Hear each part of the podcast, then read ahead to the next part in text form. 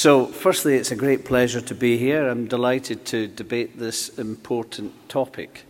Um, so, remember, this is uh, OG junctional adenocarcinoma. It's not esophageal adenocarcinoma, and there's quite a lot of David's data included esophageal cancer, uh, where there is, a, I think, a stronger case for uh, chemoradiation. Um, these are, this is my research funding.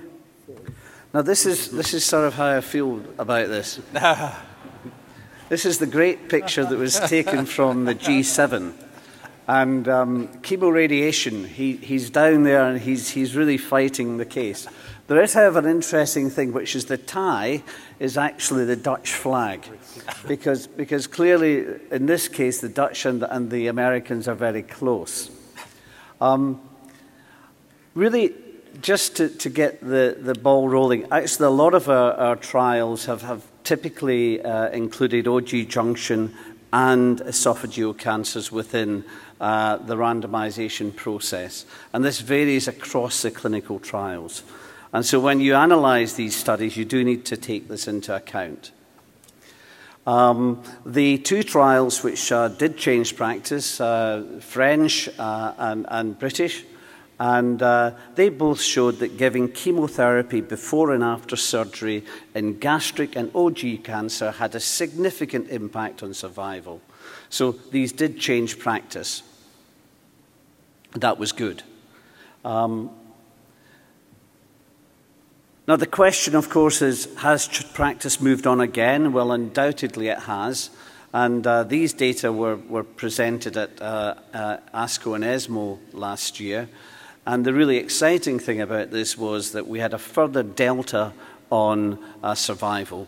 So there's a further uplift of nearly 9% uh, on the prognosis uh, for these patients if they receive FLOT chemotherapy. But the other thing I'd like you to, to draw your attention to, of course, is that there's still a large number of patients actually die of systemic disease. So here we're not talking about good prognosis rectal cancer. We're talking about a disease that, that largely kills people through systemic failure. And that's the great shame. And what we're trying to do is improve local control, of course, but impact on systemic failure. What does perioperative chemotherapy do? Well, firstly, it does make the tumour smaller, and it does lead to downstaging. And here are the trials I can cite. For example, MAGIC, the French study, the FLOT trial, all showing that R0 resection rates increase from the use of chemotherapy. And incidentally, we have to be very careful about comparing R0 resection rates with in 2018 with 20 years ago. The pathology is now much more robust, much more stringent, it also depends on how you define R0. For example, in the UK studies, it's tumour uh, either at or within one millimetre or two millimetres of the margin. So this does make a difference to R0. Comparisons between trials can be problematic. Now, interestingly, with preoperative chemotherapy, there is no increase in postoperative complications. And that's a key point when considering that and contrasting it with chemoradiation. The other interesting thing is when you look at path complete remission rates, we're also seeing that FLOT is driving that agenda further forward. So, for example, in the randomized phase two study, the path CR rate had gone up to 16%. R0 is associated with a better prognosis, uh, and these two slides here, one from ST03, one from OE05, the top line is the R0 patients. There's nearly 2,000 patients in these two slides, and they both are compelling that R0 is definitely a good objective. Uh, and if you achieve R0, you get better outcomes. But of course, that's also not just about R0, it's about tumour biology. And gaining good response within the primary tumour generally means you're treating micrometastatic disease. PathCR is also associated with improved survival. Uh, these are data from uh, uh, ST03, again, 1,000 patients. Uh, the top line showing that, that the Mandard tumor regression grade 1 or 2, 1 is no tumor, 2 is minimal tumor, is associated with the best prognosis. However, when you now begin to look at Path CR with FLOT, you can see this is in the phase 2 study that, for example, if you look at the OG junctional tumours, I don't think the mouse is working, but um, the, the GAJ tumours, the PathC, the response rates uh, are, are higher than at any other site of disease. Furthermore, with the intestinal type of, of, uh, OG, of, of the, the tumours, the path CR rate goes up to 23%.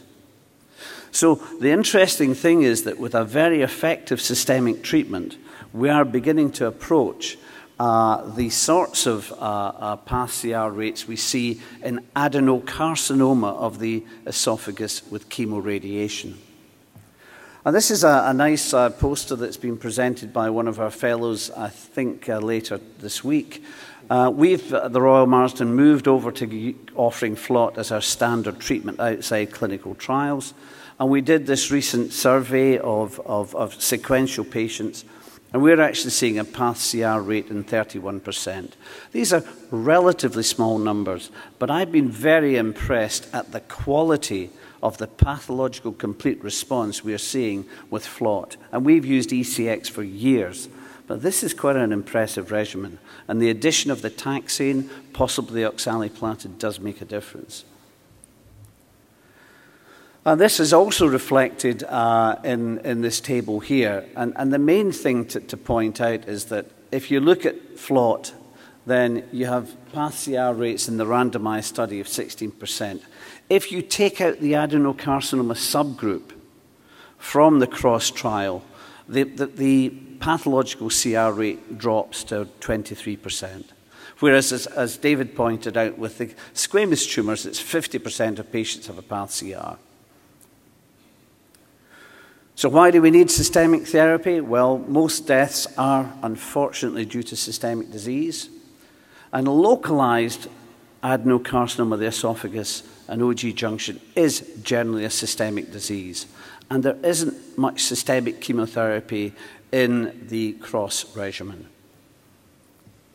And also, if you look at the risk of uh, metastatic disease, systemic chemotherapy drives down that risk. We clearly need to do a lot better. And the best way to achieve that is by enhancing our systemic treatments.